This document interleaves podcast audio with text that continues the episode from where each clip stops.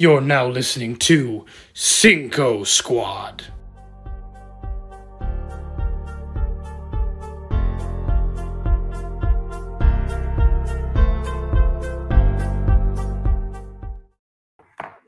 Oh, well, look what I left up.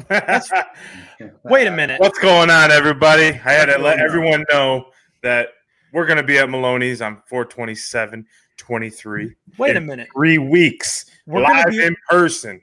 We're going to be doing a live show at Maloney's. in Yes. Tampa, On draft Florida, night? Tampa, Florida on draft my night. current Make sure if you're your in Tampa, backyard, in Mike's future backyard, her front yard. But, but guys, in my side yard. but guys, Maloney's has three locations. Which one are we at? We're at the Carrollwood one off of Dale Mabry in Tampa. So we'll put everything on our socials. But yes, we are going to be at Maloney's uh 427-23 at 7:30 p.m. We go live. So if you're in the bar, we're gonna have a lot of giveaways right inside the bar. We Mhm. also have something coming up next week. So stay tuned to our socials. You won't want to miss it. If you're in the Tampa Bay area, make sure you swing by and uh, check out the amazing wings that Maloney's has. You're The in Broward burger, area. the ba- in the North Tampa area. Right. You're in the South Tampa area. Great bar, great food, great people, great. So- manager. He's going to be hanging with us. We're going to have a great time. It's going to be our first ever live, gentlemen. A year in, and we're ready to do live shows, guys. I know, right? I'm, I'm- I'm this psyched. could happen a year. Like a I'm year ago, psyched. it was like we're just doing a podcast. Come on now.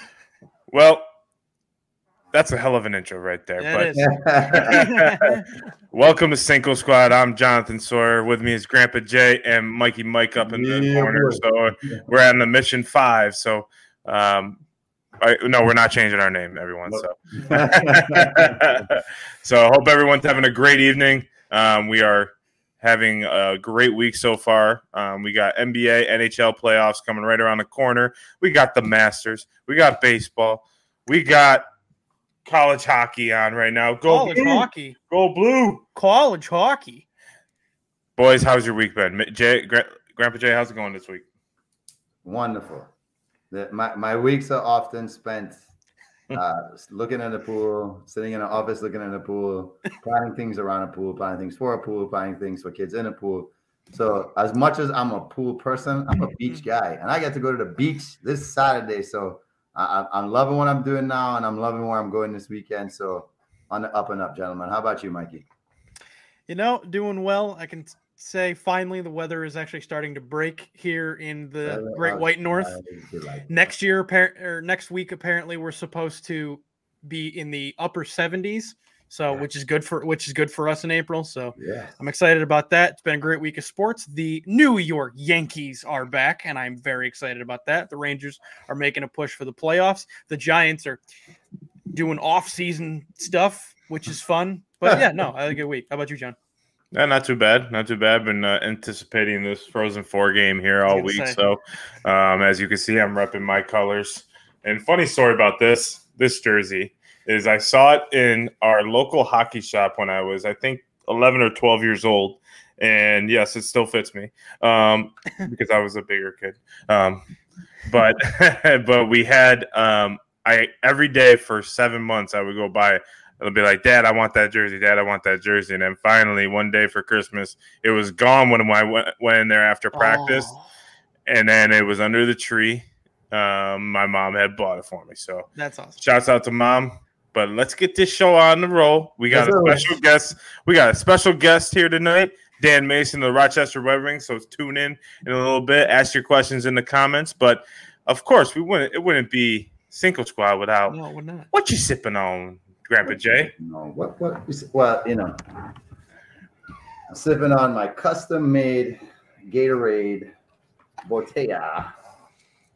And it's just high quality H2O because I am a dehydrated coach right now who just got off the deck the minute before I hopped on this show. Been going all day, so we gotta hydrate. John, we know Mike always ends what you're sipping on, so I just got the gallon today. Mike, we're waiting all week, bro. You know, we're waiting all week for what's on Yeah. your, what's on your So first of first of all, I understand the dehydration after being around a pool because contrary to some people's belief, pool water does not hydrate. Just being in water does not hydrate No. you, especially when there's a lot of chlorine in there. So I can definitely speak to that for my high school. degrees outside. Yes, exactly.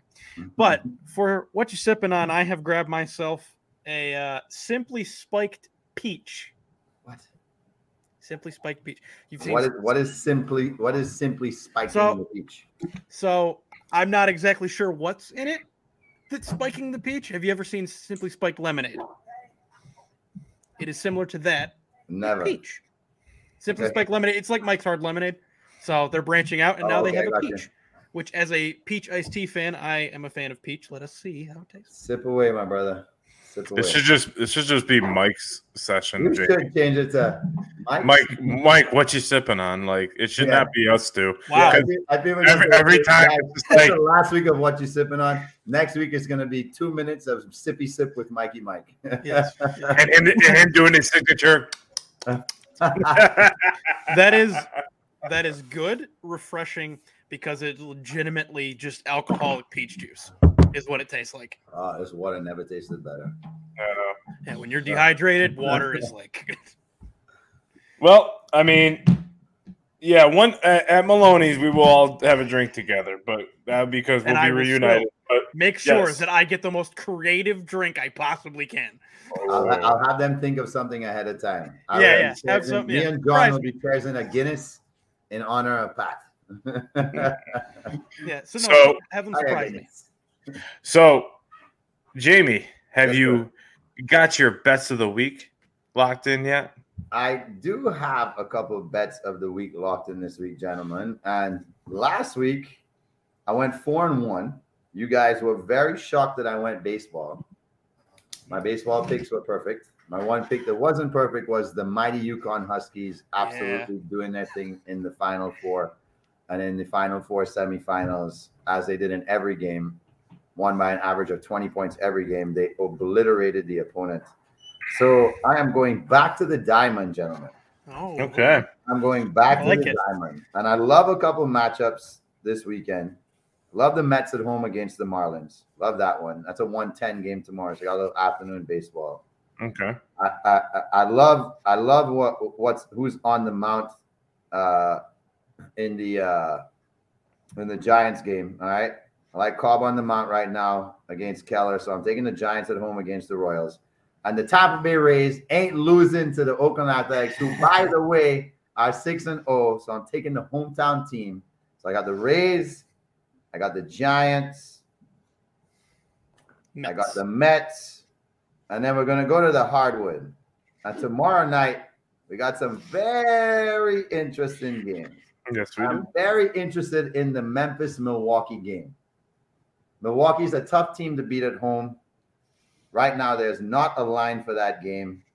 I think it might end up being very close to pick 'em. I think Milwaukee will compete. Excuse me. I think Memphis will compete, but Milwaukee wins that. So I'm taking the Bucks at home. And then the other one is the Sacramento Kings against the Golden State Warriors at home. I ain't going that way again, gentlemen. I got no faith in the Warriors on the road. Never taking them again on the road like I did last time. Not now. Yeah. The Sacramento Kings at home against one of the worst road teams in the NBA, the Golden State Warriors. so you have Mets, Giants, Rays, Bucks, and Kings. Yes, sir. So lock those picks in. Jamie was four and one last week, everyone. So take his advice. Four and one. He's four and two hundred total, but I'm Is this the week we finally get a five and oh? Zero? five parlay. It's gonna happen. But we have some comments in our section. We got oh good old Uncle Mike and even Mike, Trinko Squad. There we go. cute Under the tree or covering the tree. That's cute. in my jersey. A's. I agree with you. The A's can be sneaky good if they yeah, had that one year where they have a ton of all stars that no one knows about yet. So that Uncle eventually, Two years ago. eventually, Uncle Mike. Let's watch some Rays baseball, Uncle Mike. Let's not talk A's. We're talking about the R in front of the A's. Come on now. Rays. Say it with me now. Rays. he's a, he's a Yankees fan, so I don't know if you're getting him to say Rays. Yeah, well, I need to get him to not say A's. well the Rays, well the Rays do. Over my entire life, the Rays have been a thorn in the Yankees side Mhm. Mm-hmm. our entire life. Yep. No matter if they've been trash or not, they've always given the Yankees good games. So Yeah. I, I never underestimate their talent and who they have because you know why they've bought in into their system. And when you Mhm. buy into your system as a player, and Jamie, as you know, as a coach, Yeah. when you when your players buy into one system, anything can happen. Anything is And they are possibly the best f- team in the league as far as managing a pitching staff. They By just far. constantly are putting out great pitchers. That's that why I'm no so one's heard excited. of. I'm so excited tonight to talk to our guest. Gentlemen, who's on the show tonight? Let them know if you just tuned in to Cinco Squad. We have Dan Mason of the Rochester Red Wings. He is the general manager of the Rochester Red Wings. So He'll be joining us here in just a little bit. Yeah. But first, we're going to talk about some GMs. Yeah. So, this topic came up as we talk about GMs.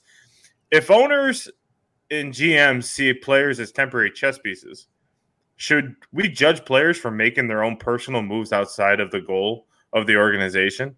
Now, this came about, and I know this is a long topic question, but this came about as we keep seeing all these players for LIV getting LIV Golf getting bashed and everything like Mhm. that. And I made a post earlier this week talking about how annoying it was to keep hearing about, oh, are you going to talk to Phil? Are you going to talk to Brooks? Are you going to talk to so and so? And it's like, this is the greatest tournament in golf, and we're talking about this this crap that's going on on the outside. Like, it's just so, boys, Grandpa Jay, how do you feel about players making their own moves for their own better good? Um, you know, in that aspect. So I think the LIV situation is unique because they separated from the from the actual professional card that they were on, which they first joined. So so their dream was to be a PGA player, and they got their card, and then all of a sudden it was like, hey guys, the grass is greener over here. Less golf, less strain on your body, more reward. Why don't you come and play for us? And so this is a bigger jump the ship situation than most situations where it's more player leaves because they're too big for the small city, aka Kevin Durant was too big for Oklahoma City. He just was. He was too big for Oklahoma City. He had to be in a big city under the big lights because he was a huge NBA personality. So eh, there's so many examples that we could look at in, in basketball and baseball. Because right now we're talking about Shohei Ohtani. Yes, LA is a huge market, but is that the biggest LA market for baseball? No. Like even though he's in LA already, he doesn't have the right uniform on according to most baseball aficionados. And then we look at the other flip side of a particular sport that's a little different than most, where GMs get to loan players. And that's in what you call soccer and I call football. And that's a real different situation because they loan players to other teams. So other teams pay them to have that player on their team for the year to help a, a lower level team gain more status in their league or whatever it is. So that's a whole different situation where you're almost teasing the player to be like, go and test the waters. And if they want to buy you, they could buy you, but you're on loan, so you return to if, if they don't give us the offer that we want. What I really think that it's come down to is simply this: if you don't fit the system, because Yep. all these sports are so systematic now, it's not like that one great player you build around. It's so seldom now we see teams building around one player. It's Right. gone to almost like San Antonio Spurs system, like Tampa Rays, Joe Maddon system, like baseball. It's systematic, and you have to fit the script or not. So if the GMs are going to be that way, I think the players are thinking ahead to what system do I fit best. And it's weird, right? Because we saw the Kyrie trade happen, and Kyrie forced that trade, and it's almost like they did a deal in a place where they knew he won't fit the system because they already had a similar player, even though he could play on the wing, right? It's almost like they tried to screw him in a sense. But I really see this now as a free open market for everybody. The GMs don't really, to, to some point, try to say we need to build around X player. The rest of the roster has to be built. We're going to try and build with support. It happens now, and players feel that same way too. Hey, I'm going to jump ship. You're not building what, or you're not delivering what you said you're delivering for me. KD's a typical example. I'm to go on a team with two or three superstars and try and win a ring. I don't care if people knock me for it. I've done it in my career before. It doesn't matter. I don't take, you know him already. He's on Twitter more than anybody. So he listens to the flack, he takes the flack. It's gone to the point now where we can no longer accept the fact that we're ever to see a Cal Ripken. We're never to see uh, Kareem Abdul-Jabbar once he became a Laker, or never, or Kobe Bryant, I should say. We will not see, and hope. I hope it's Aaron Judge. I really do. I hope he never leaves New York.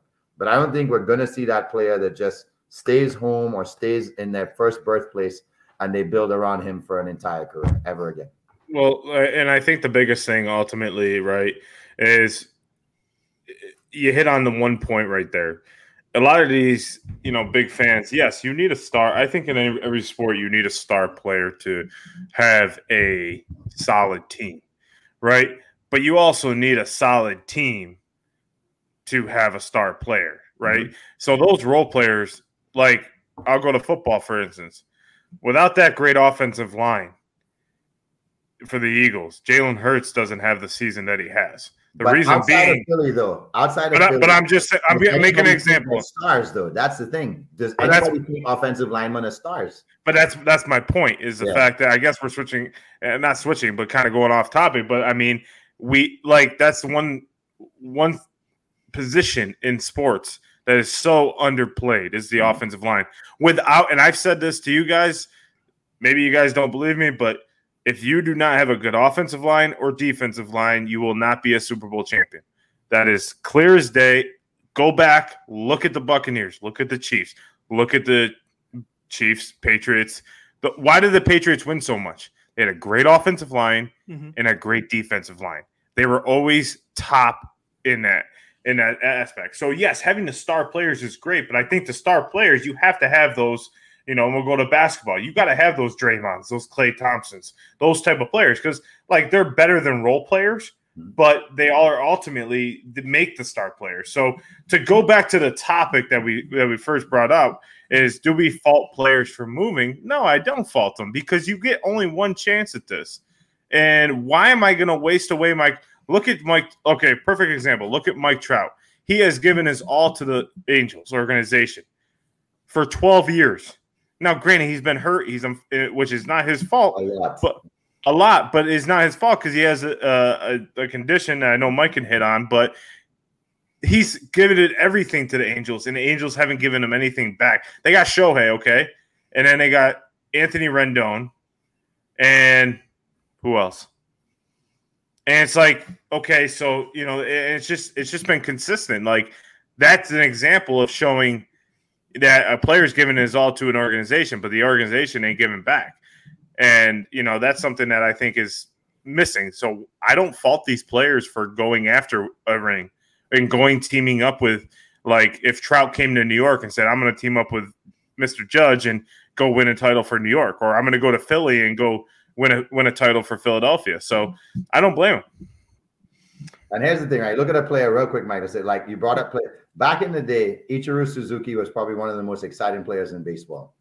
We knew that he was never going to get an opportunity after that collapse. Seattle had that one year where they should have won best best team in baseball. After that, you kind of had the feeling it's never going to come around again for him, right? Mm-hmm. And it's almost like what you're saying there is that a player with that much star appeal and presence should have an opportunity to kind of have that shot at winning a ring. It, it wasn't that way before, right? There was a lot more loyalty, right? It wasn't just jumping or jumping ship for that ring. But I feel now all of us kind of validate that, like, hey, you know what? Like, you tried for 10 years, you didn't complain for 10 years. Maybe it's time that you have that opportunity because it's not happening with the projected path of your team now. Mike, where's your head at with this? So, um, a few different points, and I think you guys made some great points there. Um, for the lineman thing, I touch on that real quick. In that, I can tell you from personal experience, the two best offensive lines that Eli Manning ever had was during the 07 08 and 11 12 seasons. And what did they do both of those years? And I'm not bringing it up because, you know, I'm a Giants fan and I like yes, it. It's, yes, it's no, it's just my personal example where they like like John said. okay, maybe I am a little bit, but it's because they have been they've been absolutely terrible since. Um, Danny no, uh, freaking dimes. he, he's the savior, I hope. But uh, to John's point, like he said, if you don't have a good offensive line, you will not be a champion. Yeah. Two best offensive lines he had were his championship years. Besides that, he was run for his life.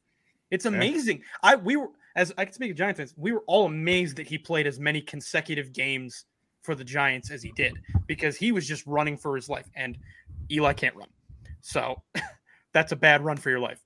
Uh, but yeah, to the by the way, the uh, the Mike Trout thing, his spinal stenosis, it's the same thing that ended up forcing David Wright to end, have to retire.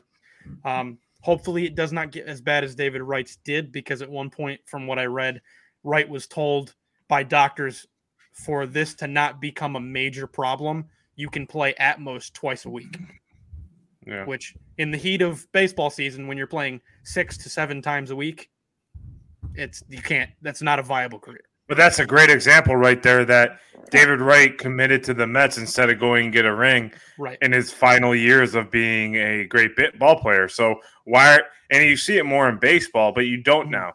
You're starting to see the trend move. And then Yeah. NFL is kind of flip flop. NBA is more of a players owned league where players can go and ask for trades and have all these no trade clause where mm-hmm. the NFL is different. They'll trade, they'll drop, they'll you know, Right. I've never seen it like that before. So it's just like, do you commit? I don't fault these players for moving. Everyone blames KD. Right. I don't. Why wouldn't you want to go? If your goal is to win a championship, okay, cool. Go win a championship. I mean, why wouldn't you team up? You know, LeBron did it with D Wade and Chris Bosh, Right. who should have been Melo.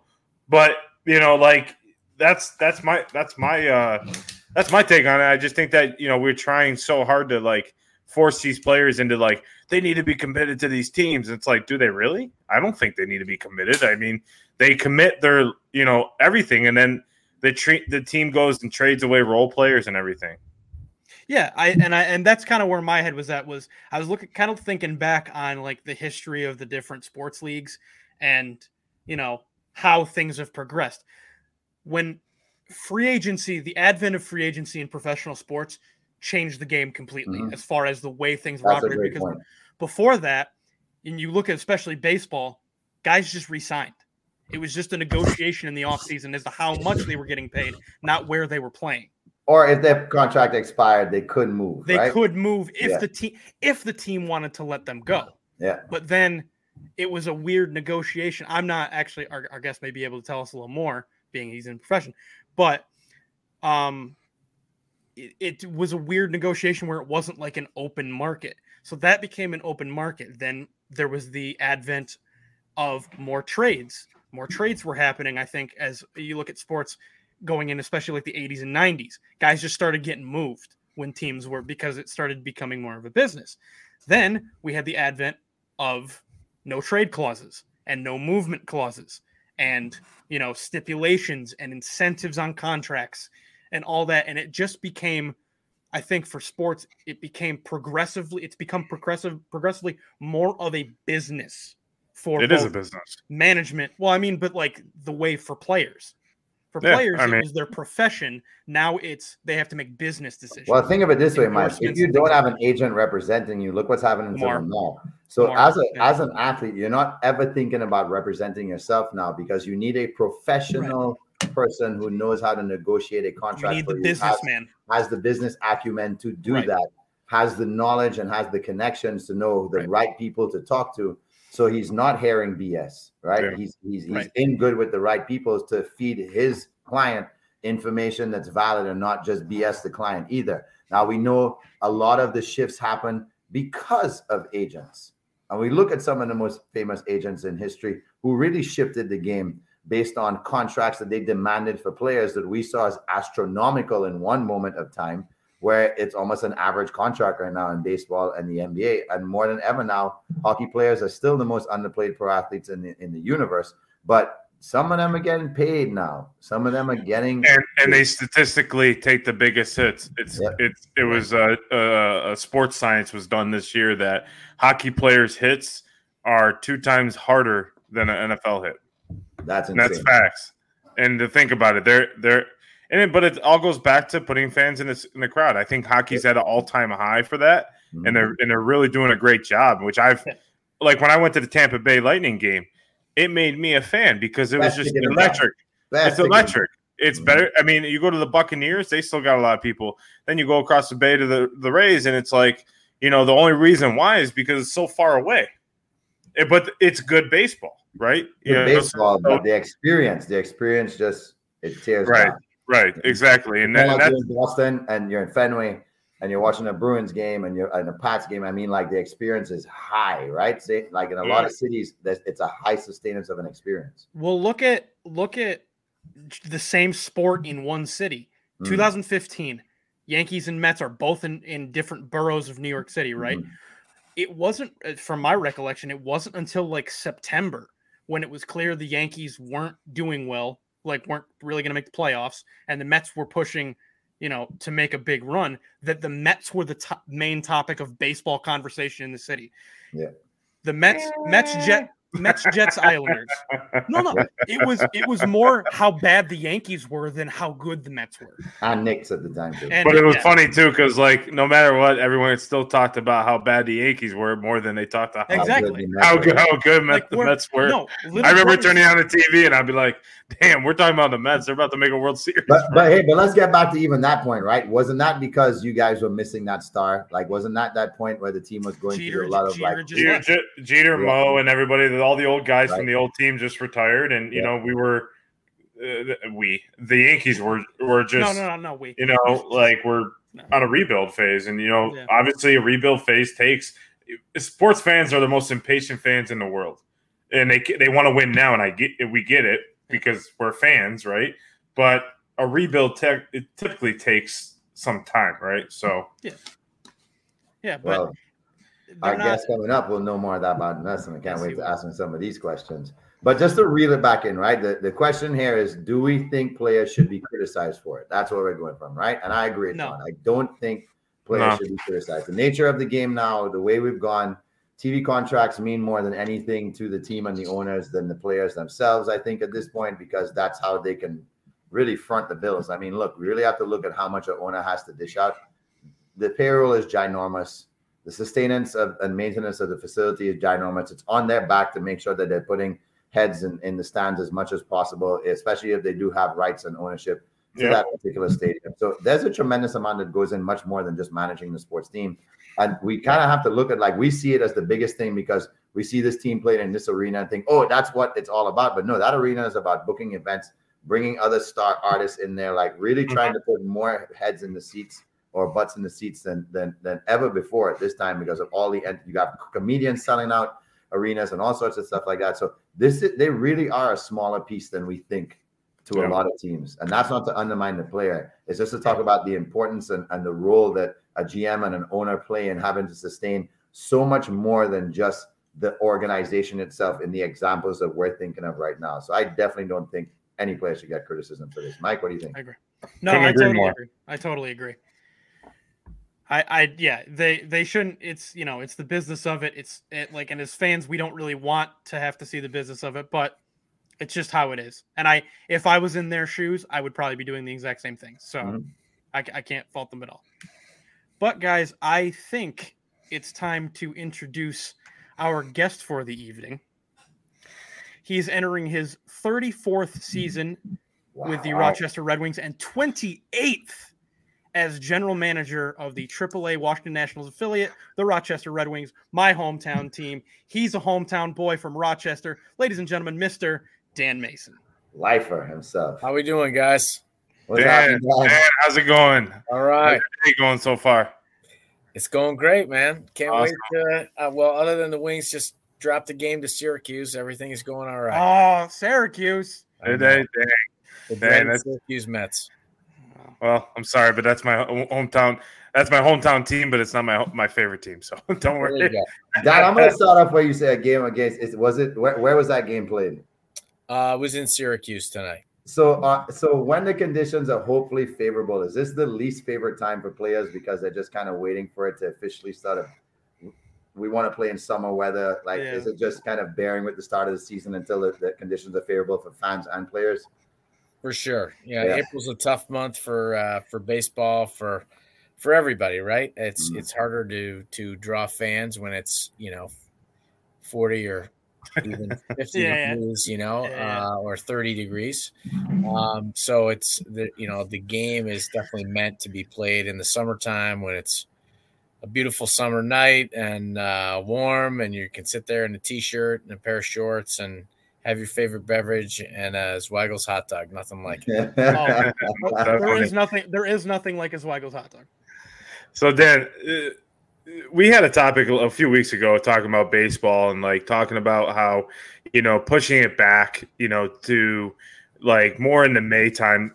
To your point, being more of a weather friendly game. So would that be uh, in favor for you, like to have it more start in May and go to the end of the season, to shorter the season, make it a little bit more competitive, but also like get those uh, attendance in the seats? Well, I don't know. I mean, it's uh, you know our job is to prepare the guys for the for the major leagues, right. and because they start, you know, in late March, that's that's when we're going to start, so that they have a pool of players to to choose from. Um, should somebody get hurt, or should somebody not be performing to the level that they feel they need to be? So, you know, I get it. I get it why we start this early. It's just it's uh, we kind of take our lumps as a as an organization. Um, this during April, we know it's going to get better, and uh, you know, but but occasionally you'll get a, a stretch where you get sixty or seventy degrees, and fans you know, then they come out on those days. So uh, it, it, all kind of balances out um, and evens out in the long run. Uh, we have 75 home games over the course of the season, so you're going to uh, you're going to get some days where the weather's not so good and not going to be your friend, and then once in a while, Mother Nature comes through for you and, and gives you a beautiful day, a, a day that baseball uh, really thrives on. Nice. All right. So I wanted to ask you the first question. I have, I have, a bunch of questions I thought I'd ask you, but the first one I wanted to ask you was kind of a general one. What made you want to be a GM? What made you want to get into the front office work in baseball and and have that be your profession? Well, I think um, you know when I was in a senior in college, you know, it's uh, and your your parents are um, helping you out to get through college, and they kind of say, okay, now what's your end game, man? Uh, you know, so my senior year, you know, it was uh, I used to have hair kind of like Grandpa Jay there.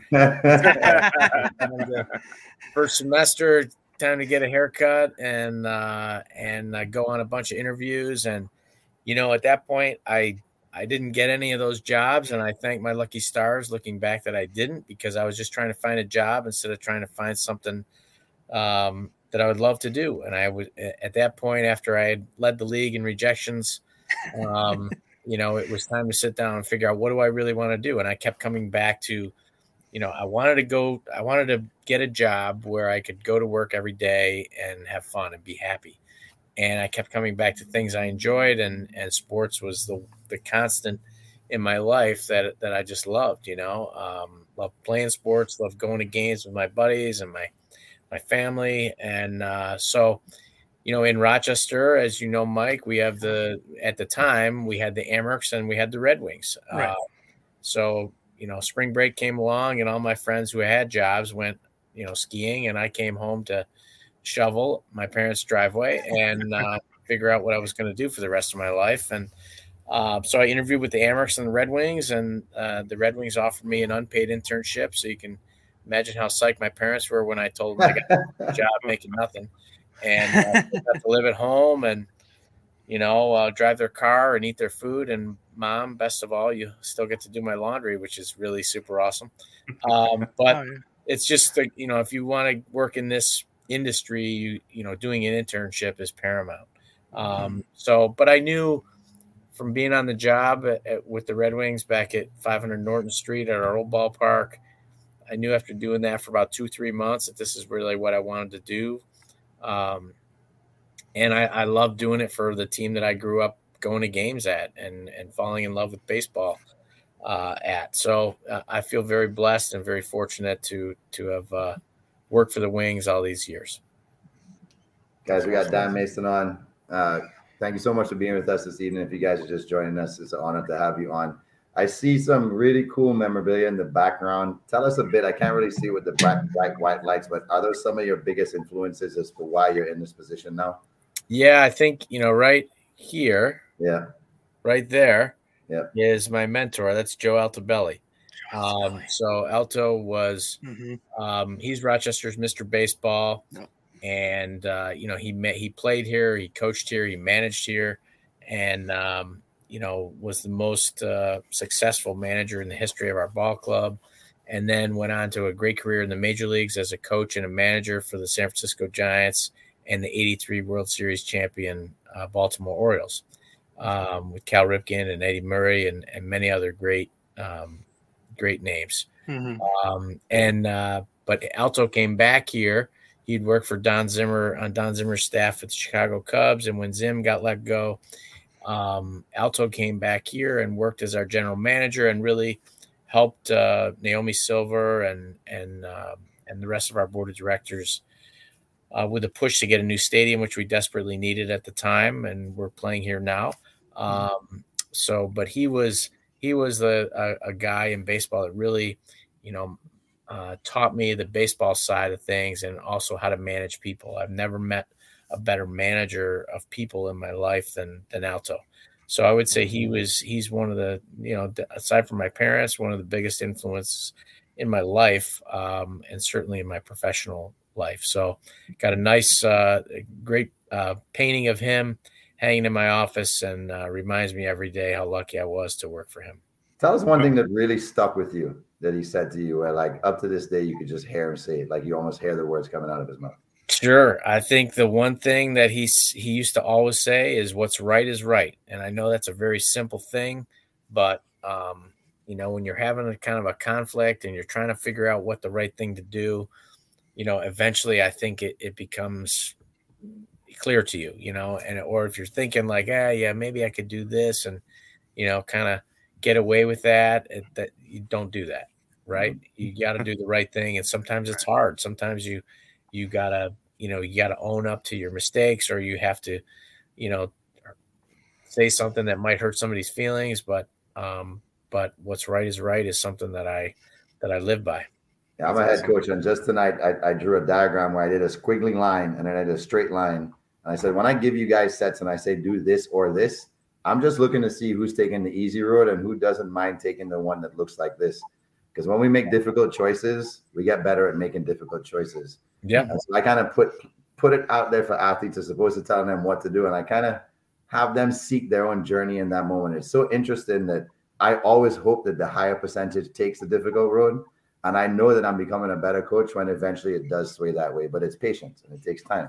Yeah. Right. I know for you, like you've been in this role for so long, do you feel like the time that you've spent in this role has allowed you to be able to manage people better? And it could only come with having this amount of time and space in one given organization to be this good in your job?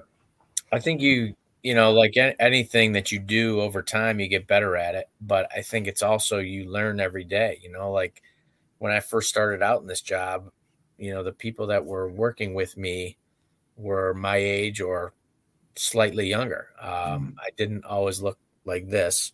Um, you know i used to i used to have great hair just like you grandpa. Um, but uh, you know now the, the people that work with me are much younger than me and they're at you know i'm at a different phase in my life and they're at a different phase in their lives you know what i mean? So i try to harken back on my experiences when i was you know their age whether whether it's you know 40 or 30 or, or 25 or 23 and try to help guide them just how my my bosses and my mentors guided me during those times in my professional life and i and i think you you know it's important to take um, to take a vested interest in your employees' uh, personal lives too. Not to pry, but you know, just make sure they're doing all right at home, and um, that's you know, you know, we we want people that are happy to be here. Um, and I work for you know the, the best boss ever, Naomi Silver, and she has created this really familial uh, environment for all of us to work in. Um, so it's my job to kind of um, you know keep that ball rolling and, and make sure the people that work for me feel the same way and that they can come to me with all kinds of issues not just things about tickets or or advertising sales or whatever you know um, but want to make sure everybody's doing good at home too Definitely. So, So, so one one thing you meant you hit on is that you're you're managing, you know, getting the players ready, you know, during the season, ultimately to compete in your in AAA, but also if the major league team needs a player or or whatnot. What's the difficulties behind that? Because players could be called up, you know, from my knowledge is players get called up probably all the time and sent back and and whatnot. What's the most difficult thing trying to run a team that you're trying to have success and win a championship at the end of the day, but also you're trying to help the big league team win a championship as well. yeah, sure. And and first, I should probably preface this answer by saying that um, my job as a general manager, as a minor league minor league general manager, is completely different than a major league general manager. Right? The major league GM, his focus is uh, building a great team on the field, um, and then uh, you know creating a good farm system.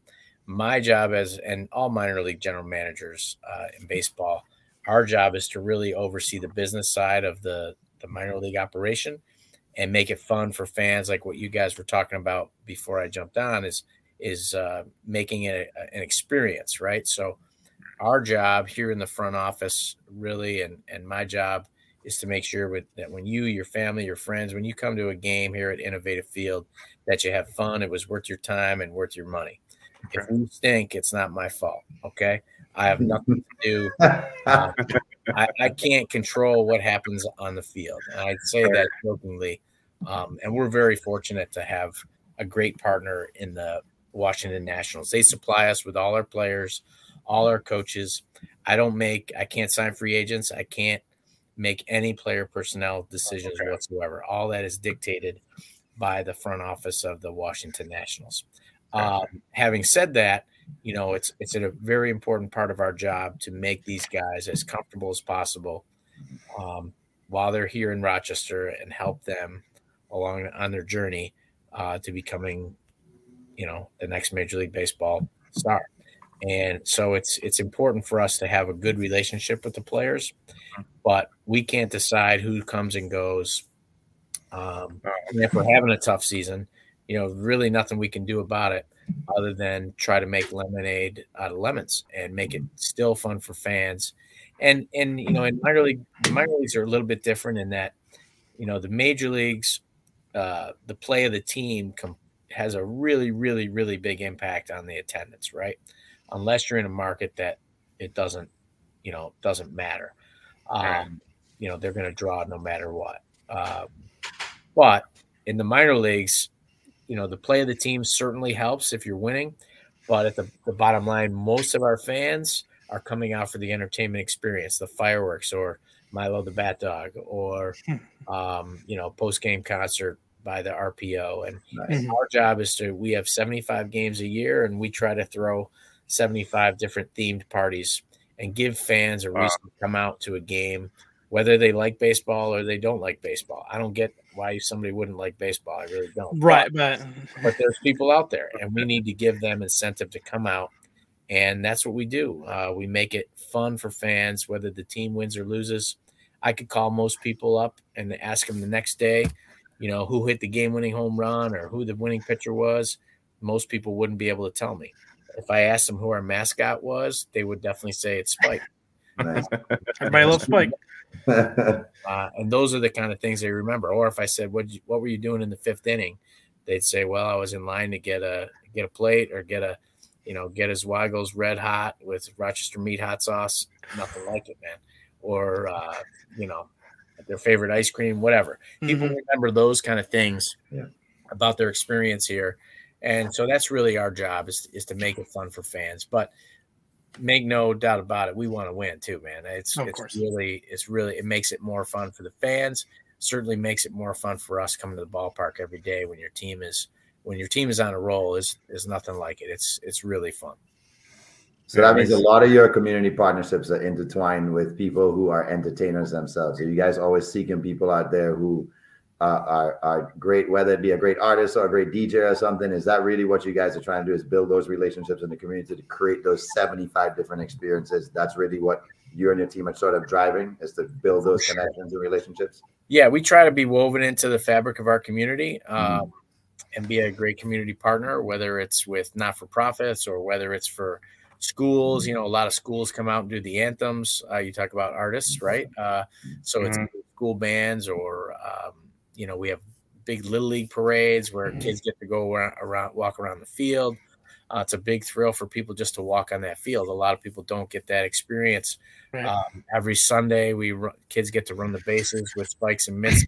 That's awesome. That's cool. that's you know so our job again is really creating memories for fans Yeah. um lifelong memories and building fans of the future you know kids come out and get autographs or they run the bases or they high five our mascots they want to come back and it, and it gets them into red wings baseball and that's what we try to do we try to cultivate you know uh, future generations of fans while also um, you know if you're if you're a dad or a mom and you see how happy your kids are having a great time out here that makes you really happy so um, sure. try to build those great you know family memories For sure. And, that, and speaking on that, some of the fondest memories I have is my dad taking me out of school on opening day at the Chief, well, what was the Chiefs, um, and going to the ballpark on opening day. And like you said, it was 30 degrees, sitting there bundling like, Baseball. but, Just so but that- those are great memories. So Yeah. like that's awesome.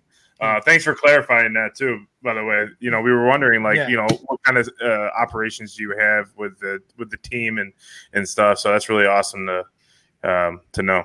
Yeah, and then we work, like I said, we work very closely. You know, uh, you know, I talk to our manager constantly during the season, and you know, work closely with the players to get them out into the community to do Mhm. appearances at schools or going to hospitals or some of our corporate partners. So it's not like we don't have anything to do with the players. I don't want you to. I don't want to give that impression. We work Yeah. very closely right. with uh, the umpires and the managers of both teams to uh, to make sure the game gets played. That's the most important part of the entertainment experience, and um, and, and we realize that, and we, we still want to take great care of the players and make sure they're happy. You know, that's that's really important. Um, um, make sure they're happy. Make sure that they have great memories of playing here as well. I guess there's like a paradox of fortunes where when a big league player who everybody hopes doesn't get injured, obviously a lot of them go into the AAA system to get themselves, you know, baseball ready again. Do you guys have to segue when those things happen and say, hey, well, this big name is at some point going to be coming up here? Like, do you now have to plan and and and almost re-strategize around that because you didn't expect this to happen in that given year? And obviously, it's for your fortune, right? Because now the fans get a better experience. Yeah, I mean, we we uh, we always welcome uh, any major league player that wants to come down. Uh, and sometimes it's guys on the other team too, right? I mean, um, Jonathan, you're a you're a Mets fan. It's not well, Syracuse Mets fan, I'm a Syracuse because that's where I'm from, born and raised, but but Uh, you're, all you're- Yankee, all Uh, Yankees. Well, so I'll, I'll tell you guys a couple of guys that have been here. Like El Duque played here against us Oh, on his way up. Hideki Irabu made uh, his first AAA appearance here. It was one of the biggest crowds we've ever had in the history of this ballpark. Um, Wow.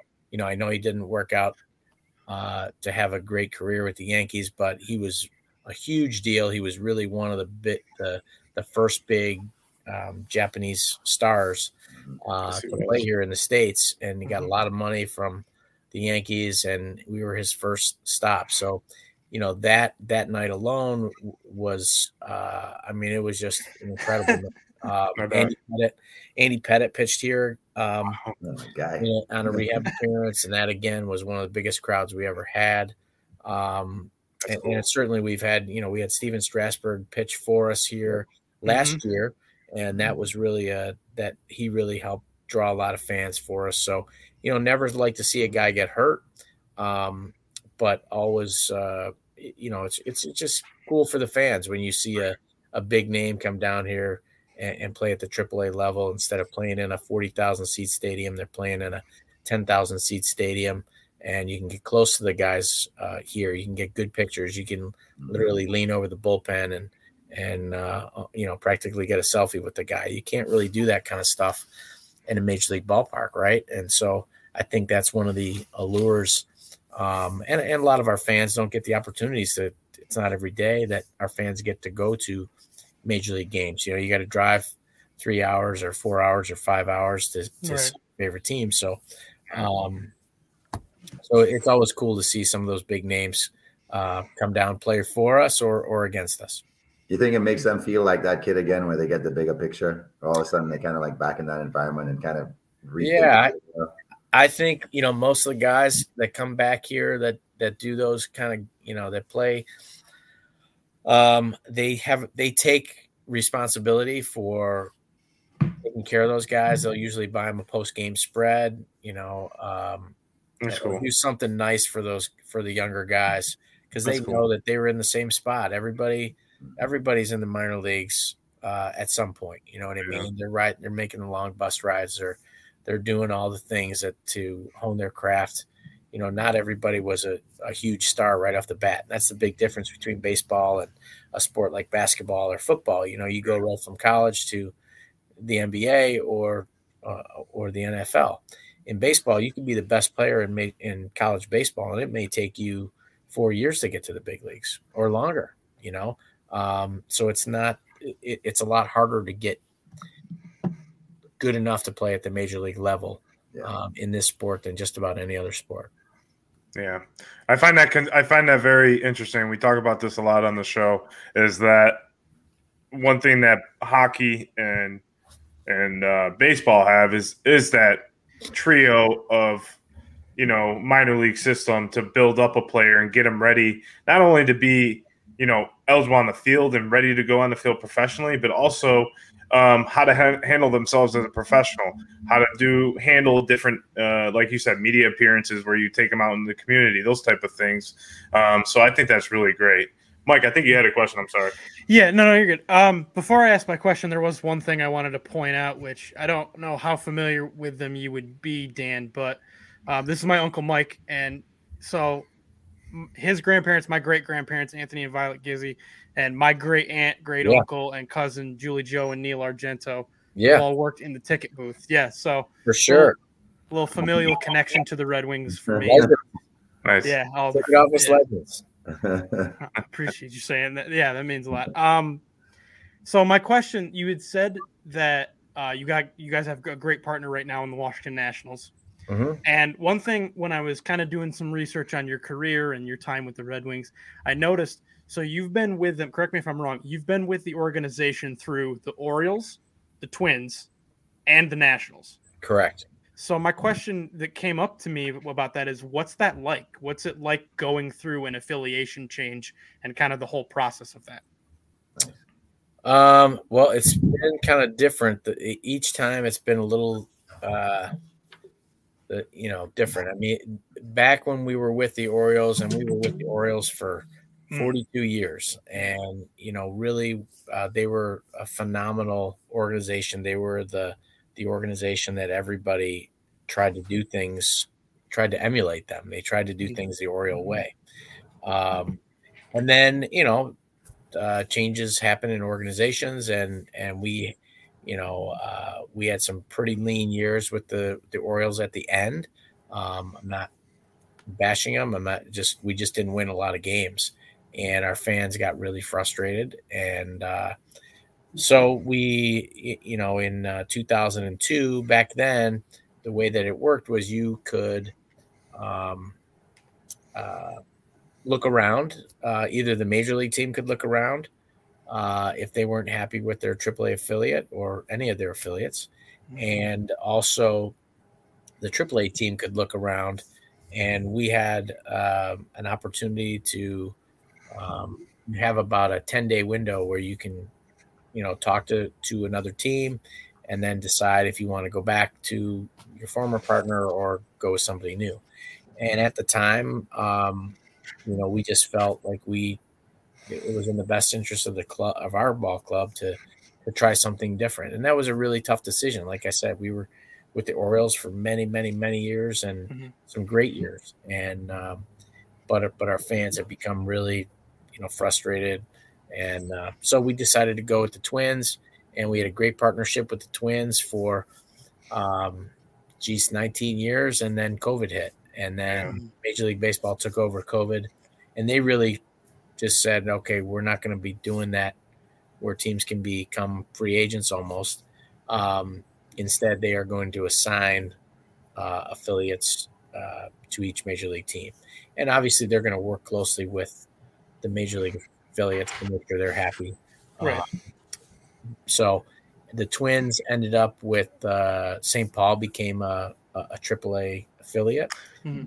Um, at that point, you know, they're 15 minutes from Target Field. It made, you know, we had a great relationship with the Twins, but you know that that's just it's just too easy for them Proximity. to yeah. be affiliated with with somebody, and and travel is one of those things like that they're trying to um, keep a close eye on with their players, and and I get it. Uh, so they ended up with uh, St. Paul, and and we ended up with the Nationals, and the Nationals were formerly in Fresno, California, so they would call a guy up, and it would take them, you know, Right. a half to get there. So it, it was just not a, a great fit for the Nats. Um, but I think you know both sides would say now that we're we're very happy to be partnering with each other, and Awesome. um, it's a good organization. It's an organization on the rise. You know, when we started our first year with them, I think their farm system was ranked 28th or 29th, and now they're ranked 10th. That's Uh, awesome. a lot of great players. You know, the Soto trade last year that they made, they got a lot of great players out of that. And uh, some of those guys will be rolling through Rochester here at the end of this year and and next year and even the year after. So we're very excited about uh, seeing some of those guys. And you know, that's one of the cool things about seeing a Red Wings game is you never know who's going to be the next Cal Ripken or um, Francisco Liriano or Dennis Martinez or Curt Right. Schilling or Mike Mussina. Wow. You know, Yeah. you could be you could come out here on any given day and see a Hall of Famer at the plate, but you'd never know it. I tell people all the time that they, you know, they don't even believe me that Derek Jeter played in Rochester in Nice. 1995, and I'm Right. like, yeah, he did. And they say, well, you guys must have been packed. You must have been sold out. I'm like, yeah. uh, because he wasn't. Derek Jeter wasn't Derek Jeter yet. Wasn't there, Right, right. They don't they don't hype up the first round picks uh, as much as they do in football and basketball and stuff like that. Because especially then there's 40 rounds. Yeah. Yeah, So- so it's, it's different. You know what I mean? So Mhm. a lot of the guys that are here, people don't don't know. Not as many people know who they are Right. uh, until they come become big stars. And Right. uh, oh, he but- played in Rochester. yeah, exactly. Yeah. Yeah. Have you ever been starstruck? I, I, I wanted to ask because of being a GM, have you ever like come across like, oh, that's that's so and so? Like come across a player or anybody, anybody like that you've come across in in, in uh, professional ranks or celebrity ranks. Uh, I mean, meeting Joe Montana was like, dude. Oh yeah, Uh, childhood hero, my childhood hero, Dan.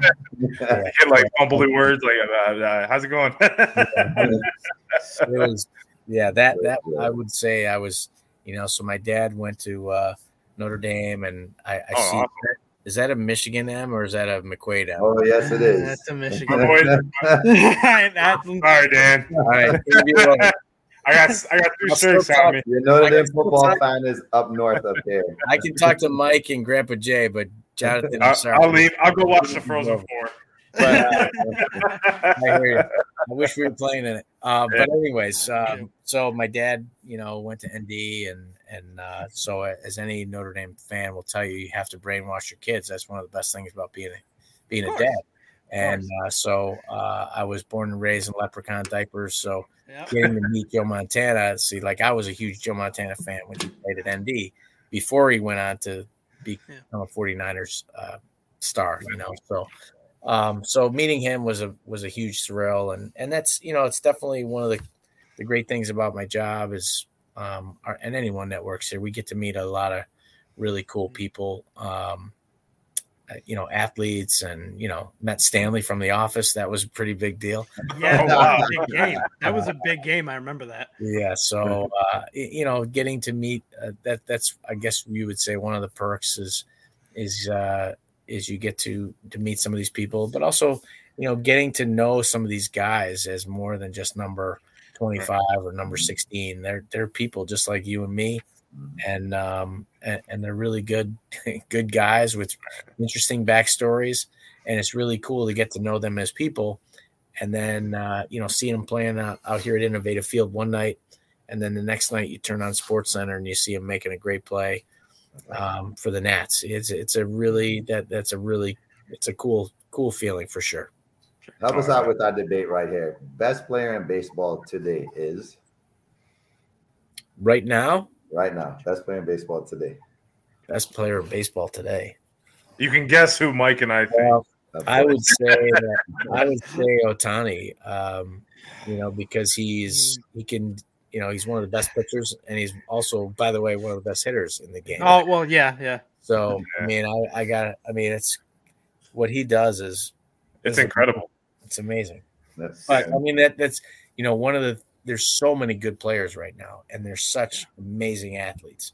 Oh my god. Um, they're bigger, they're stronger, they're faster than ever before, and Mhm. I think some of these new rules are really going to highlight the athleticism of, of the players in today's game, and uh, it's going to be. I think as as the season goes on, fans are going to really um, embrace some of these new rules because you're going to get to see these guys um, just making incredible plays. Yeah, and you've been you've been the minor leagues. I think have been already adapting to those rules because that, haven't they been utilizing the pitch clock over the last few years? And some of the new rules that are in Major League Baseball were kind of tested out in the minors. I believe is that For sure. correct? Yes. Okay. Um, pitch clocks and the shift rule, um, bigger bases, you know, all that stuff. We've been having we've had a pitch clock in AAA now for probably six or seven years. Uh, wow. and it's and it's worked really well. And uh, I think fans in general are gonna gonna enjoy it, and that you'll see the pace of the game pick up, and uh, just the flow of the game is going to be more like how it used to be, and and um, I, I think fans are going to really like it. Definitely. Speaking of freakish athletes, what's the talk in, behind the scenes with GMs about Oneil Cruz? What are people saying about him? Shortstop for the Pirates. Yeah, he's got a cannon. athlete in baseball. I mean, Yeah, it's insane. I feel sorry for his first base. yeah, he's just one of those those incredible athletes, right? Like the, Mhm. the game has a bunch of guys like that right now. It's really a it's a really a great time to be a baseball fan. Right. Um, and, and hopefully, you know, a team like the Pirates, you know, they've got a couple of really good players there. Mhm. And um, you know, so when you go to a Major League Baseball game, you're going to see at least two or three guys on on every team that just kind of jump out at you, and it, Right. it's pretty cool. Yeah. So I have to touch on the Notre Dame thing. As a Notre Dame fan, again, I did some research before the show, and again, correct me if I'm wrong. You were at Notre Dame during the Catholics versus convicts game, right? Yes, I was. What was that like? I know we're I know it's supposed to- deviating a little bit from baseball. What was that like? That that time? Best sporting event I've ever been to in my life. awesome. Yeah, it was. uh And uh, if you've seen the, have you guys seen the documentary? Yeah, yeah. 30 for So- 30, yeah.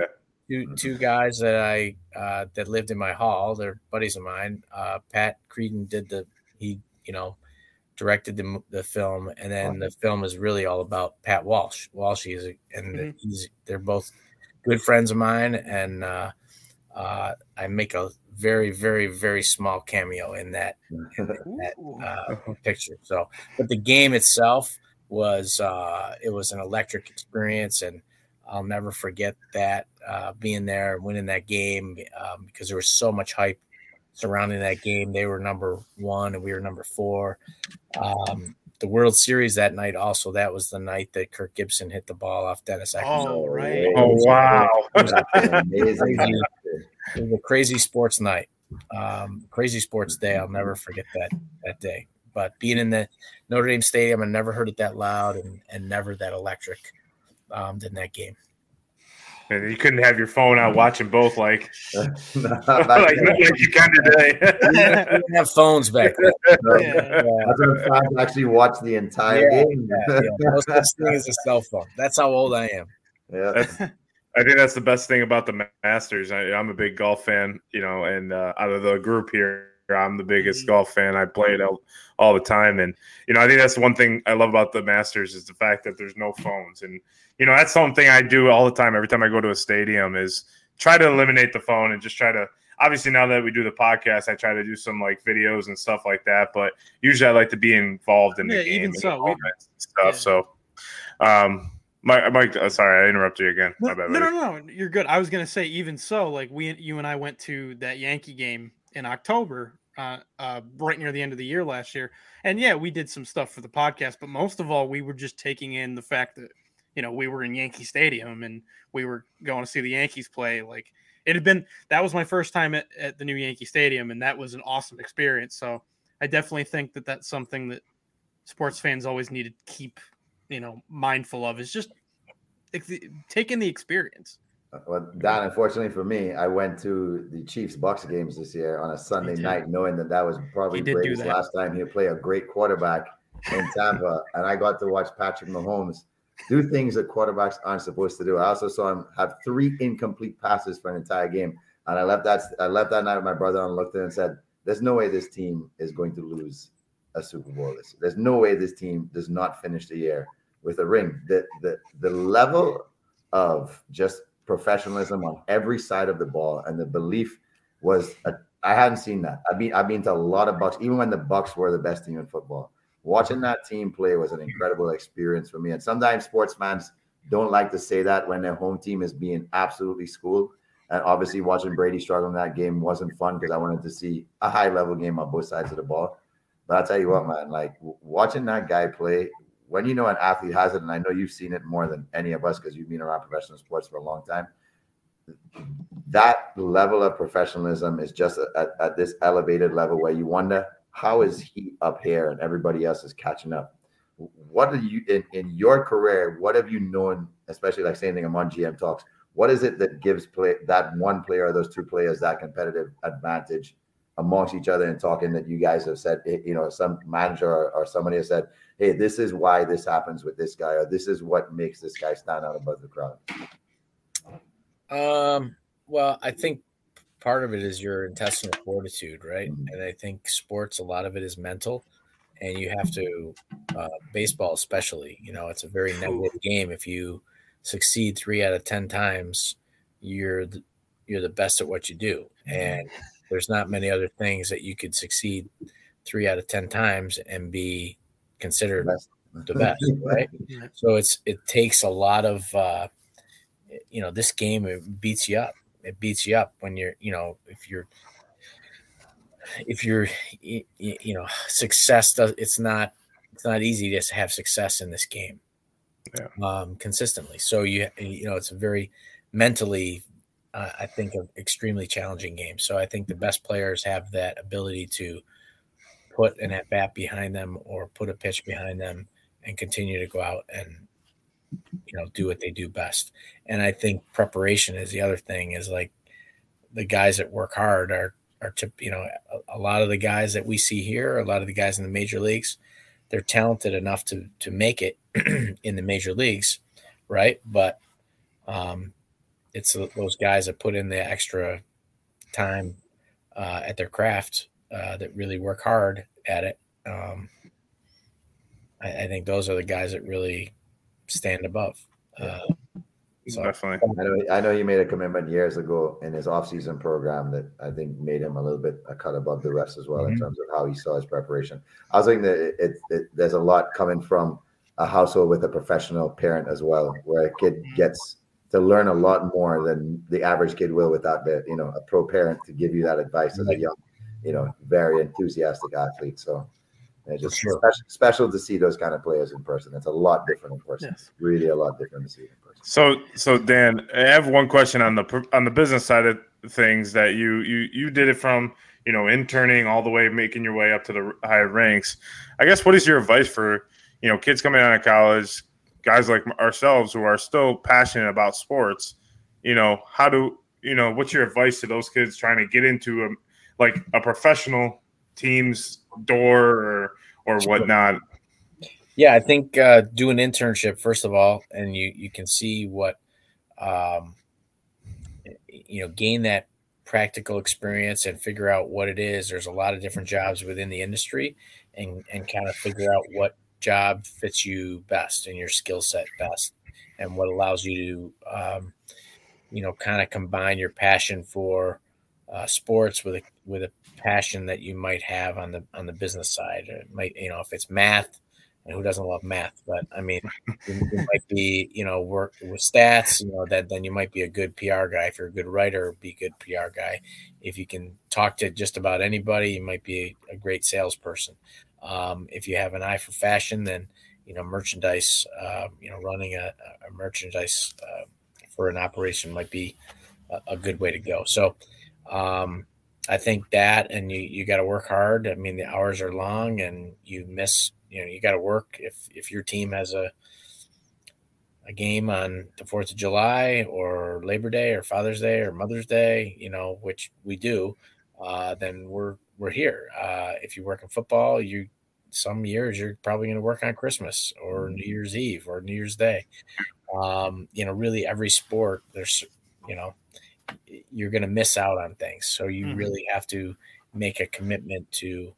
Um, you know, you're willing to do that if you want to do this job. Um, and then you just got to work hard and and do the things that nobody else wants to do right? So when the when the boss comes in and says hey the mascot's sick today. Who wants to jump in the suit for three hours? Be the, be the first one to raise your hand. And i've been five or six mascots in my career Nice. um, I mean, we all- have, and it's Yeah. it's you know, it's just what we've all paid our dues, and I would never ask anybody to do something I haven't done. Yeah. Um, so just go that extra mile and and and do what needs to get done for the team, and and people will notice. Yeah, I, I find that you know something that I've always, you know, sports just being around a ballpark, uh, being around anybody, anything like right. So Mike and I were beat writers for the St. Bonaventure men's basketball team, and mm-hmm. while everyone was on spring break, you know, wherever they were, you know, we were in Brooklyn, New York, covering the A10 tournament, and I worked from 8 a.m. to midnight, and it was it was a long day. I was exhausted, but it didn't mm-hmm. feel like a job. It felt like I mm. was had, just watching. Yeah, I was just watching basketball all day and just meeting with you know uh, media members and you know getting to see the Nets locker room and doing stuff like that. It's like pretty cool. It's like a, I'm I'm like a kid again. So Yeah. I agree. I think that's a I think it's great advice. Um, Hundred percent. definitely. percent. Well, guys, I think it's time. I believe it's time to play our little That's my game. favorite time of the show, Dan. It is. J- James, Grandpa Jay loves this time of the show. Yes, I love it. So, gentlemen, we have reached the point where we are going to conclude our show. We are about to play our favorite game and hopefully everybody's favorite game, Stump Oh, the oh, Squad. oh. All right, so this is how it works. We ask each other questions. We wager two points on each question. If we get it right, we get plus two. If we get it wrong, we get minus two. The person with the most points at the end gets the rant of the week. I'm the defending champ, and I'll be, keep taking Mikey down week after week here. I think I'm going to have a great April. But you know what, Dan? There's a streak where our guest normally ends up winning. It's So I have a feeling that you might take the crown this week. Kate decides for us this evening. Don't So bet on Mike- it. Mike, I know you have a baseball question, so take it away. Don't. How do you? I don't have. Yeah, I have a baseball. Yeah, question. yeah, of course, I have a come baseball on. question. This is one I found earlier today when we were on the phone with each other. This is one I've been holding on to for like two months when I found it, Okay. just for the right opportunity, and this is it. So well, let's kick off Stump the Squad with what father-son duo ended their MLB careers with the same number of home runs? Oh, wow. wow, that's what Say father father son duo ended their careers with the exact same number of home runs. Is it A, Jose Cruz Sr. and Jose Cruz Jr., B, Cecil and Prince Fielder, Oh, C, Bob and Aaron Boone, or D, Bob and Bret Boone? Can run through them again if you'd like.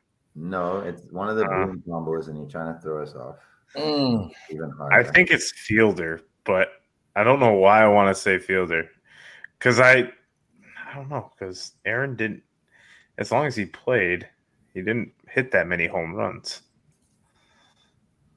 But how many did Bob hit? I mean, he hit an iconic home run, but So one, at least one. so yeah, I know Bob had at more. least one. Mike, I'll go with D. I'm gonna go with B. Okay, so Mm. Jamie says Bob and Bret Boone. Mhm. John says Cecil and Prince Fielder. Oh, Dan? damn. I can run through them again if you'd like. No, I think it's the. One of the- think it might be the. Uh, I don't know, man. I, that's a tough question. I'm gonna just be different and say the Cruzes. Oh, dances the Cruzes. So okay, so we got one for Bob and Bret Boone, one for Cecil and Prince Fielder, and one for the Cruzes. Have you stumped us all? Gentlemen, I have successfully stumped Dan and Jamie. It is Cecil and Prince Fielder. Oh, And here's Uncle Mike with the fielders. Yes, I was gonna say that too. Darn it. both Oh, both ended up finishing their careers. Sadly for Prince, Yeah. early due to injury. He was on pace to absolutely, you know, double his. Annihilated. That's why I thought he already did. Yeah. They Yeah. both ended up ending their careers with 319 home runs. Wow. Wow, that's crazy. I know, right? Good for them. And for getting it right, John, you're up next. Cool. Awesome. So, uh, who was the first reliever elected to the Hall of Fame? Hmm. Was it Goose Gossage, Dennis Eckersley, Rollie Fingers, or Hoyt Wilhelm? Hoi. Hoi. Hoi. Hoi. A lot of old schools and an obvious. I like that squeak in the background too. That makes a thinking sound. So it's a trick question why they weren't letting relievers into the Hall of Fame for a long time. It is a That's a stigma. trick question. So because of that, and my gut thinks so, I'll go with Den. I'll go with Eckersley. Jamie. Hmm. Good options. Choose Hoyt, Mikey. You know you want to.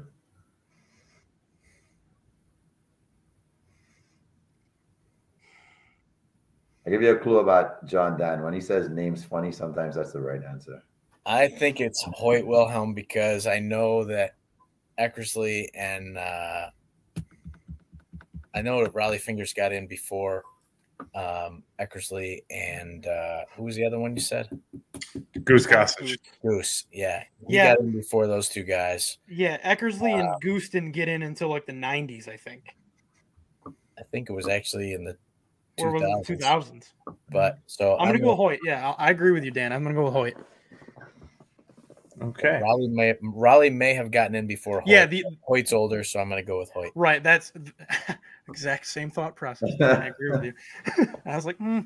So I have successfully stumped Jamie. It is Hoyt Wilhelm. Yeah, I knew it. See, that's a clue. I knew the clue. When he says the name funny, that's the right answer. Actually, I didn't know how to say it. I was just kind of like Wilhelm. pr- I was pronouncing it out like I, like I was Wilhelm. Wilhelm. So, all right, Dan, you're next. So I got to come up with a question. Yep. And for it, and it could be anything. We can d- guess a number or anything. All right. What number did Cal Ripken wear for the Red Wings before making number eight famous in the major oh, leagues? Wow, what a Oh, I should know this. And closest closest to it wins, maybe. Yeah. No. Sure. Well, I can do uh, multiple choice, I Yeah, guess. go ahead. Yeah, multiple choice. Okay. Was it number one, four, five, or seven? Seven. See, I- Seven. don't guess my number. you may notice that I don't seven. Um, It's a- Mickey it's a- Mantle. Uh, it's my favorite number. I and normally there's been questions where seven has been an answer, and I've guessed seven just because it's my favorite number, and I've gotten it right because it just happens to be so. Happened twice on one night, I think. I did. Um, go through them again.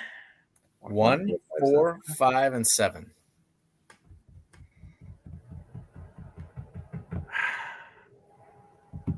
Five, Four. Four. One. Number five. Sorry, gentlemen. Uh, Oh, he stumped the squad. Stumped Oh boy. And now it's All right. Grandpa Jay. So I'll give great that. I'll give thing the- baseball